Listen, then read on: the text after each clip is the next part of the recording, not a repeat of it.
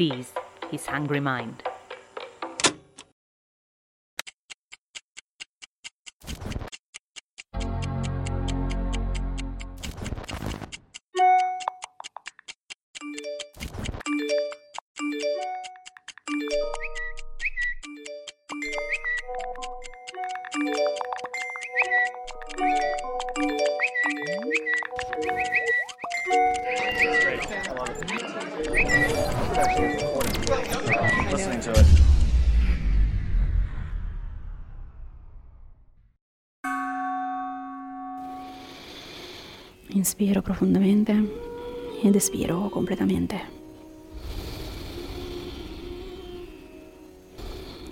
Mente fugge, ritorno al respiro. Faccio un'ultima respirazione profonda e completa. Espiro dalla bocca. Namaste. Hey there, benvenuti. Non vi preoccupate, questo è Hungry Mind con un altro episodio. Vi state rilassando? Bene, a tra poco.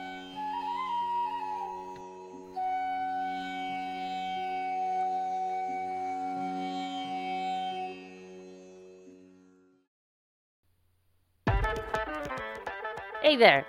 Se abitate in città medio-grandi, potreste esservi imbattuti o aver avvistato dei soggetti che si aggirano per le strade del centro. Sono riconoscibili perché molto simili tra di loro. Questo è l'identikit. Ragazza sui 30 anni, coda di cavallo, cappuccino, meglio matcha latte, ma comunque alla mano, leggings, spesso firmati dal costo astronomico, e sì, sto parlando di te, Lululemon.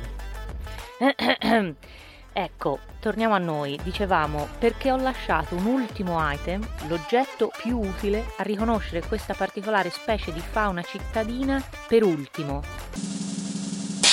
Il materassino in spalla.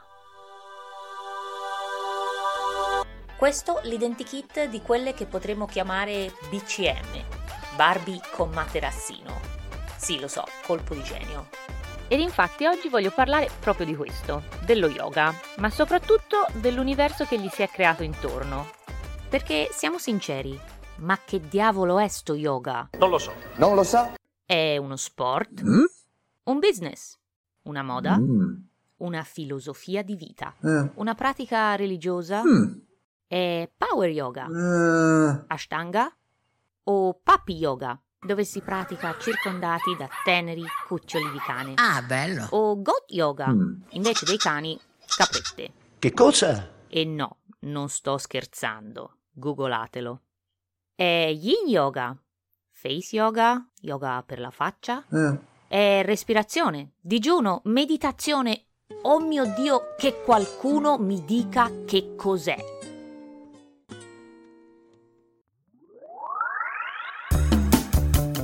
Prima che qualcuno metta giù l'episodio pensando che yoga è solo per le ragazze, cambierebbe qualcosa se vi dicessi che lo yoga potrebbe diventare una disciplina olimpica Sì, ma non è normale però. eh sì, per uomini e donne, ma soprattutto che in origine erano solo gli uomini a praticarlo.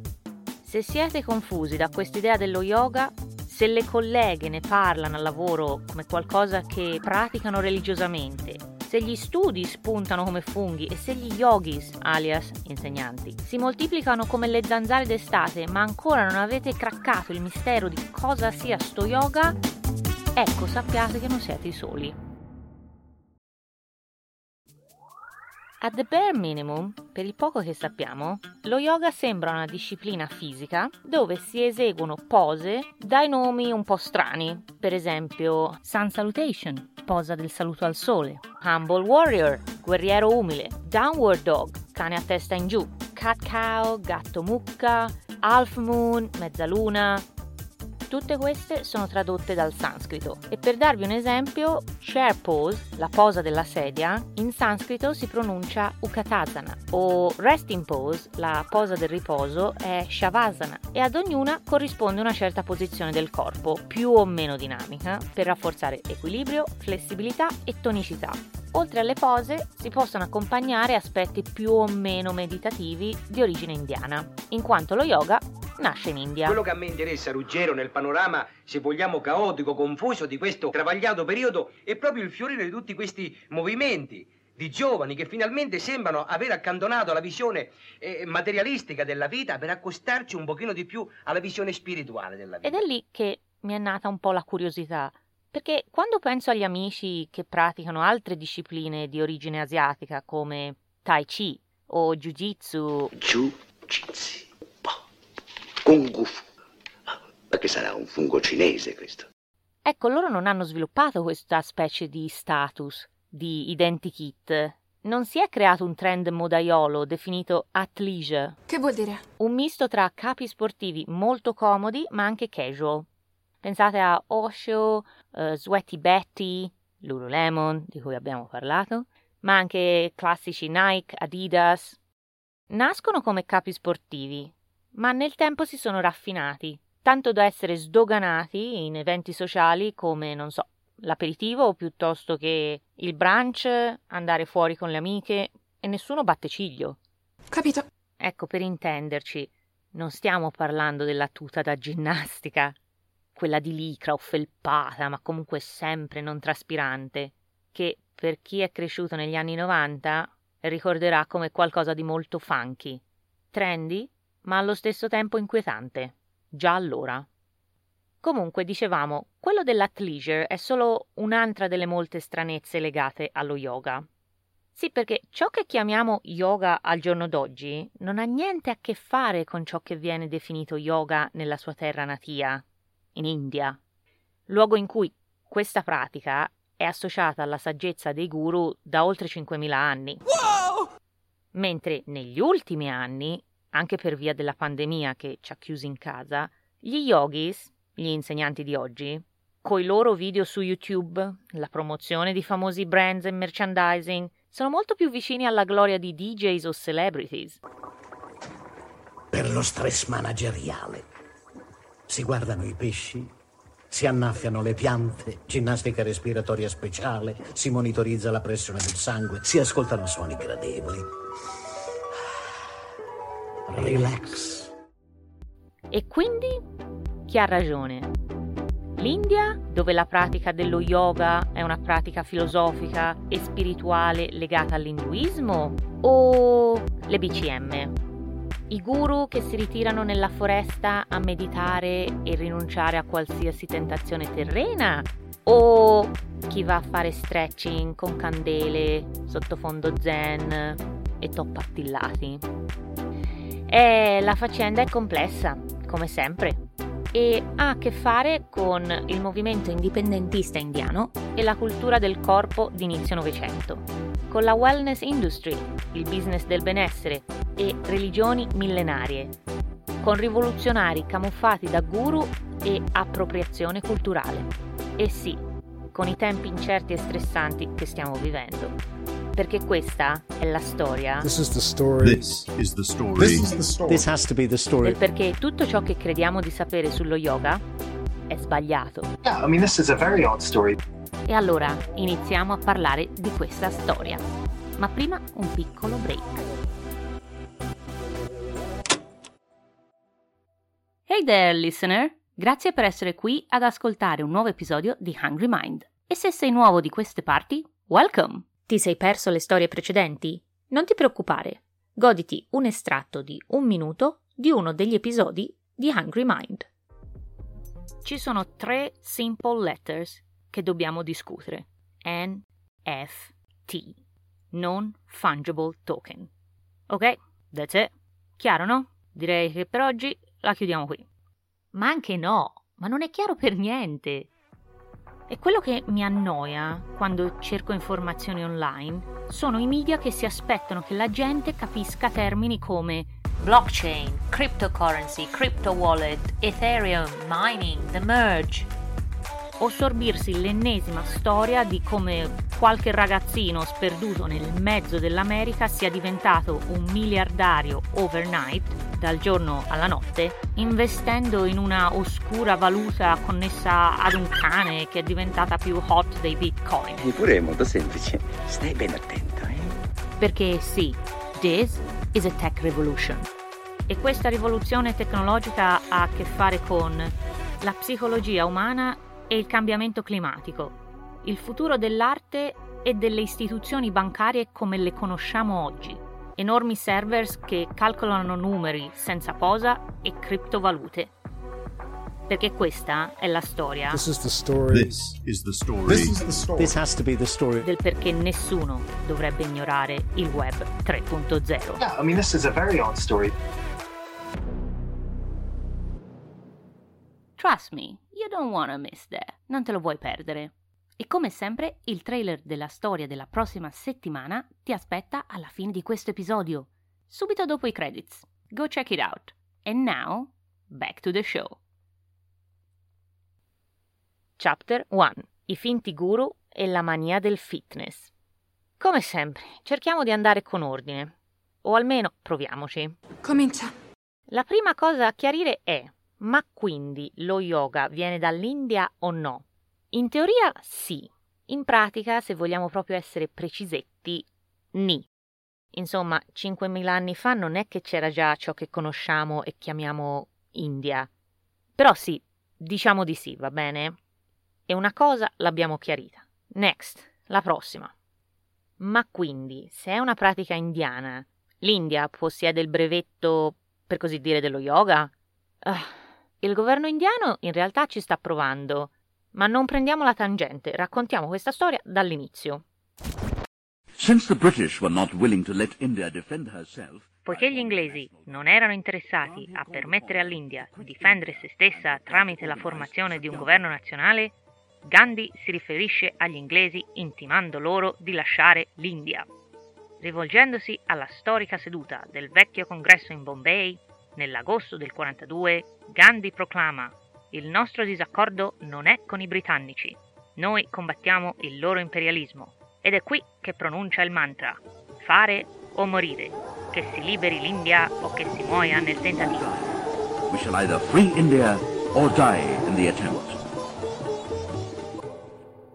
Queste sono le parole che Gandhi G pronuncia al congresso indiano l'8 agosto del 42. Il discorso è passato alla storia come Quit India, lasciate l'India, rivolto ai britannici e al loro imperialismo. In risposta, tutto il congresso, incluso Gandhi G, vengono arrestati e incarcerati per tre anni. Ora, capite bene che, sebbene Gandhi avesse sviluppato il concetto di non violenza contro gli invasori, ecco, in molti non se la passavano bene sotto il regime inglese e la pensavano diversamente. Dovete anche pensare che i britannici governano il paese da metà dell'Ottocento e lo fanno con il pugno di ferro. Non c'è quindi da stupirsi che alcune frange della popolazione indiana inizino a prepararsi per una rivoluzione e per nulla pacifica. Ma nel mentre, agli inizi del XX secolo, un nuovo fenomeno di costume inizia a diffondersi, la rinascita della cultura fisica. Ma mentre in America tutto ciò si traduce nel voler assomigliare e riprodurre l'ideale del corpo dell'antica Grecia, allenarsi per mostrare il proprio corpo in spiaggia, essere forti e atletici mediante la pratica di sport fisici come la lotta al corpo libero sollevamento pesi, e in Europa, sconvolta dalla Grande Guerra nel voler conquistare un'idoneità fisica, si incoraggiano i cittadini ad essere fisicamente attivi, in India le frange più nazionaliste ci vedono ben altro, ci vedono un'opportunità. Usare questi regimi ginnici per rafforzare il paese, letteralmente, nella speranza di aumentare le possibilità di successo nel caso si presentasse una rappresaglia violenta nella lotta per l'indipendenza. Ma, perché c'è un ma ed è bello grosso, come si fa ad allenare un esercito sotto l'occhio vigile degli inglesi? E qui entra in gioco lo yoga, o almeno quello che i britannici pensano sia yoga. Perché per far sì che i Brits non si insospettiscano, i rivoluzionari che viaggiano per il paese insegnando queste tecniche di combattimento ad altri rivoluzionari si celano sotto le mentite spoglie di guru. Ed è per questo che in India, all'epoca, ma anche come oggi, la maggior parte di coloro che praticano yoga sono uomini. Interessante. Grazie della spiegazione. Vi immaginate che risate si devono essere fatti questi alle spalle di quei polli degli inglesi? Ah, però, for the records, per info, questa idea della rivoluzione, subculture, questa cultura sotterranea di guerrieri senza esercito, eccetera, eccetera, eh, non ha attecchito. Ci vorrà fino al 47 per l'indipendenza. Ma quello che ha attecchito è che gli inglesi vengono esposti per la prima volta allo yoga. Ok, fake yoga, una versione farlocca, ma iniziano a studiarlo e ad interessarsi a questa pratica. Ma anche che i veri asceti indiani vedono il potenziale di questa idea, di questo regime fisico del corpo, ed iniziano a farla loro, integrandola ovviamente nelle loro routine spirituali, mischiando aspetti della cultura indiana con attività di fitness e resistenza muscolare di stampo più europeo. Ecco, e fin qui ci siamo. Mi sembra tutto chiaro. Ma c'è un'altra domanda a cui adesso bisogna rispondere. Ma quindi, se la pratica fisica, cioè alla fine ciò che pratichiamo ancora oggi, non è vero yoga ma solo un modo per infinocchiare il governo inglese, ma allora siamo da punto a capo da dove viene lo yoga? Che cos'è? Ah! Vado a casa adesso. Ok, ok. Facciamo che mi prendo una pausa, mi calmo e ne riparliamo nel prossimo capitolo. Va bene? Va bene.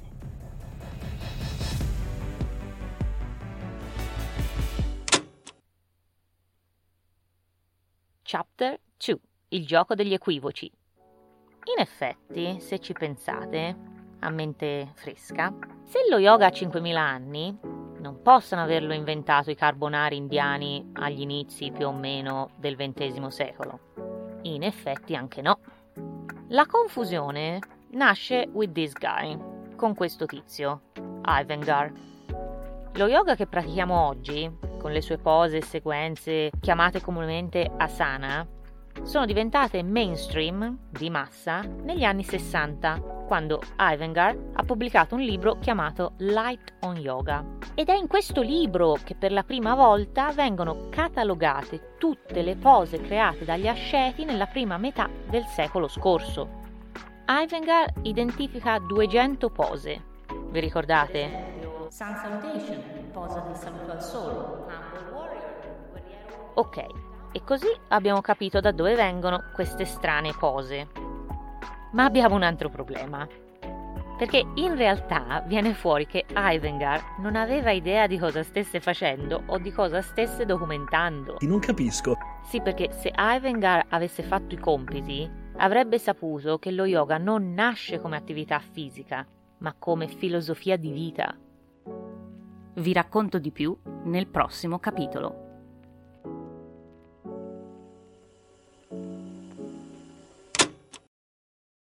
Chapter 3 Dalla teoria alla pratica. Mentre in Europa la filosofia viene scritta e dibattuta nell'agora greca, per esempio, in India la filosofia e la sua teoria sono una pratica e il suo lato spirituale deriva dall'induismo, motivo per cui in molte scuole nei Red States, negli stati repubblicani in America, lo yoga è bandito, in quanto legato ad un aspetto religioso diverso dal cristianesimo, questa forma di devozione religiosa si basa su una ricca mitologia sulle divinità e che intreccia mito, teologia, storia, dove attraverso la pratica chiunque può raggiungere l'illuminazione. L'induismo infatti, a differenza del cristianesimo, dove la divinità è diversa dall'uomo, è separata, l'induismo afferma che siamo tutti divini. La divinità è dentro di noi, tutti hanno il potenziale per arrivarci. Ma state attenti al karma, perché è come un boomerang, torna sempre a cercarvi e non perdona. E poiché possiamo tutti accedere alla nostra divinità, lo scopo di un induista è diventare tutt'uno con Brahma, il dio della creazione. Ed infatti yoga significa proprio quello, connettere, unire con il tutto. O, funny enough, stranamente, può anche voler dire separazione, ma nel senso di separazione dai desideri terreni, dall'ego.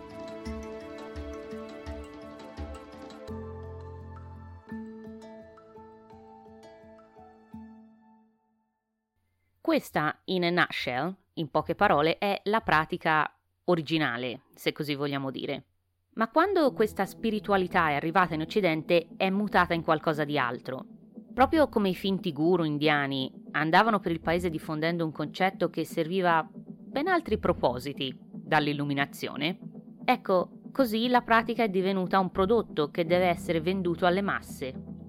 E per vendere serve creare un bisogno, in questo caso la promessa di gestire la frenesia e le ansie che dominano la vita moderna, per poi offrire una soluzione, un'esperienza che dello yoga induista mantiene solo il nome. Negli anni un'aura di spiritualità e misticismo, ma anche di seria ufficiosità, manco fossimo alla messa della domenica, si è sviluppata intorno allo yoga per renderlo più credibile e autorevole, per cercare di riconnetterlo alle sue radici, ma che ha ridotto la pratica ad uno stereotipo di santoni improvvisati, guru vestiti di bianco, che camminano a piedi nudi, che studiano a Bali per un certificato, diciamocelo, dal significato discutibile. Di candele alla vaniglia, musiche soffuse da spa e incensi che bruciano davanti ad altarini del Buddha. Che poi, se proprio vogliamo essere precisi, il Buddha non è nemmeno induista, però sì, cercava l'illuminazione. Per darvi un esempio concreto, pensate a Bikram, che si spacciava per un guru indiano ma che in realtà era solo interessato a sesso e guadagni. Tutti questi elementi sono confluiti per immaginare il personaggio di Masha di Nine Perfect Strangers, interpretato da Nicole Kidman. Una figura quasi eterea, quasi messianica, che in realtà gestisce qualcosa di più simile ad un culto, con la promessa di guarire i suoi seguaci dai mali moderni, attraverso meditazione, quarzi, vegan food e ritiri mistici dal prezzo esorbitante. Ecco, questo approccio un po' alla buona, dove Namaste, Mutra e il cantilenare l'Om finiscono nel calderone senza cognizione di casa, ecco tutto questo può rimanere un po' indigesto e che diventa evidente nella vita di tutti i giorni senza dover ricorrere a personaggi di fantasia come Masha quando si varcano le porte di alcuni studi di yoga dai prezzi astronomici e si viene presentati con qualcosa che risulta artificioso, costruito,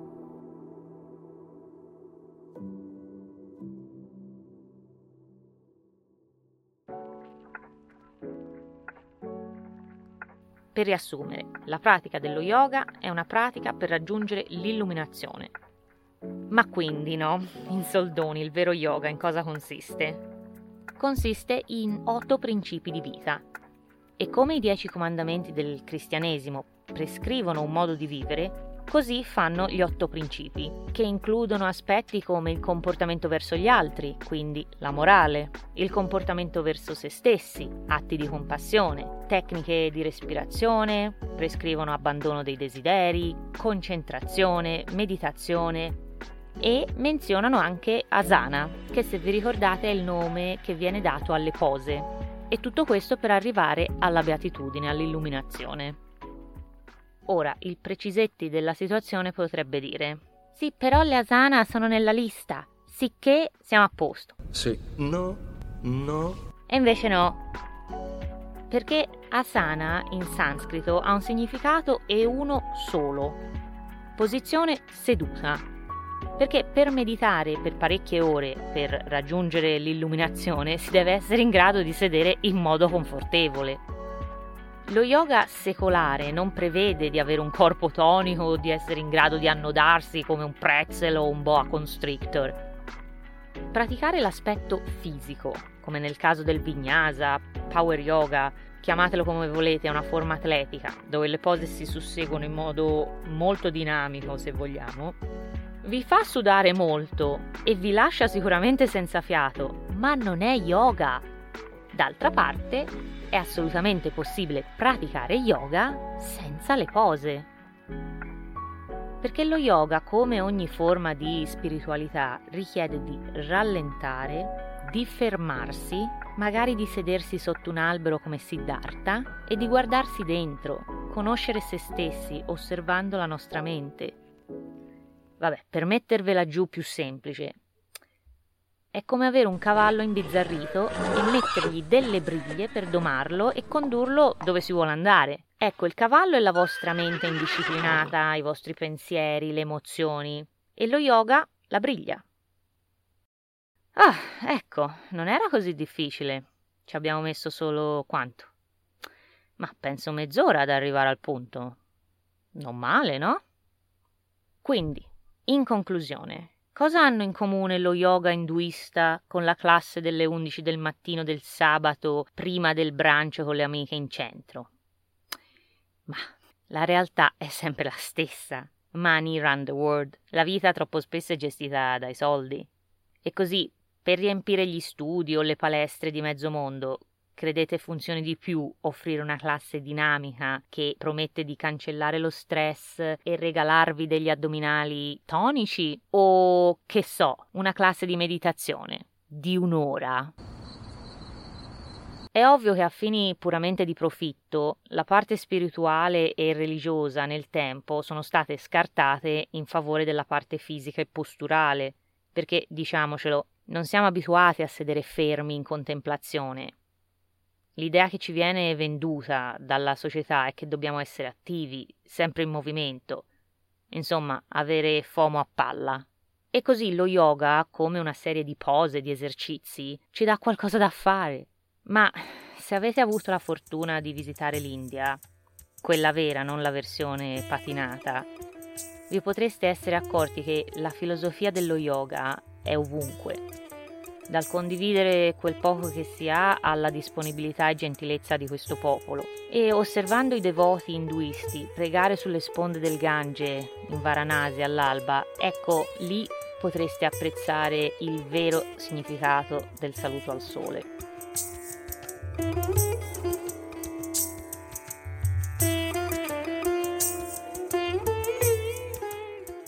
Soprattutto per via del Covid che ci ha forzato a cercare forme di esercizio consone alle nostre piccole stanzette, ma anche a modi di gestire livelli di stress mai visti prima.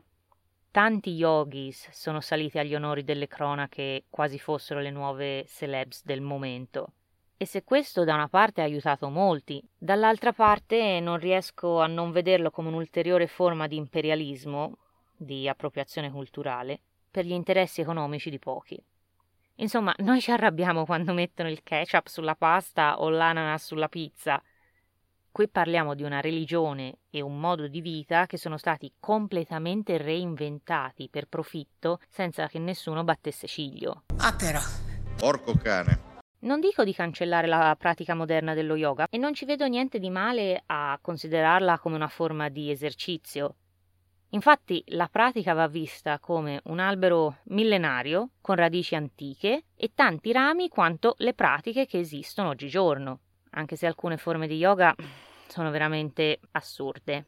Ma magari chiamiamo qualche grand'uomo o donna di marketing e impacchettiamo questa forma moderna, questa evoluzione dello yoga, col suo athleisure, i leggings da un occhio della testa, le candele alla vaniglia, lo zen, le musiche, gli incensi e quello che vi pare, ecco, magari gli diamo un nome diverso, non so, stretching meditativo, che ne so. Perché alla fine quello che veramente conta sarebbe rendere la paternità di questa pratica millenaria ai suoi legittimi proprietari. E non siamo noi in Occidente.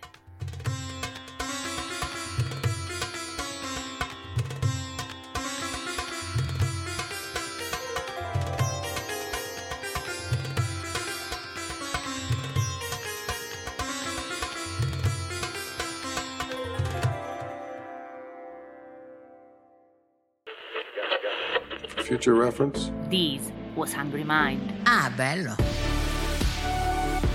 Se vi è piaciuto questo episodio, bene, ci sono molti modi in cui potete supportare lo show.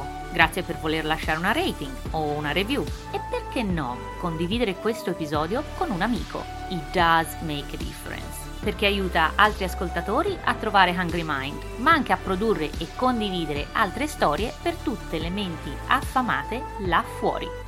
Ah, e ricordatevi di subscribe così da non perdervi i prossimi episodi. Chi sei su Instagram? Trovate Hungry Mind su Instagram at This is Hungry Mind, con contenuti esclusivi sulla storia della settimana. Ah, bene. Hungry Mind è scritto, prodotto e presentato da me, Gia Gianni.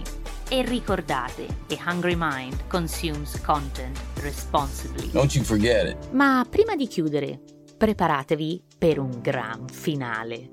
Godetevi il trailer del dodicesimo episodio, l'ultimo per la prima stagione di Hungry Mind. Na na na na. Qui stiamo parlando del furto dei furti. Questa storia accade a long, long time ago su di un'isola far, far away e che ha a che fare con la ribellione contro un impero malvagio and a bad-ass princess, pirati, società segrete e la nascita del surf. Ananas in scatola, un immigrato greco e la bandiera americana. Perché questa è la storia This is the story. This is the story. This is the story. This has to be the story. di come rubare un arcipelago e farla franca. Yeah, I mean, this is a very odd story. And yes, parleremo anche della pizza. Iniziamo subito dopo il break.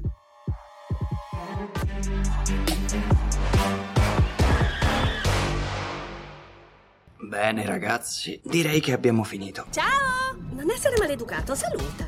Grazie ancora per l'ascolto. A lunedì prossimo con altre storie dal mondo per nutrire la vostra curiosità. That's it. It's done. No, ma ci rivediamo, eh. This concludes our broadcast day. Buon proseguimento di serata. Good night. Good night and good luck.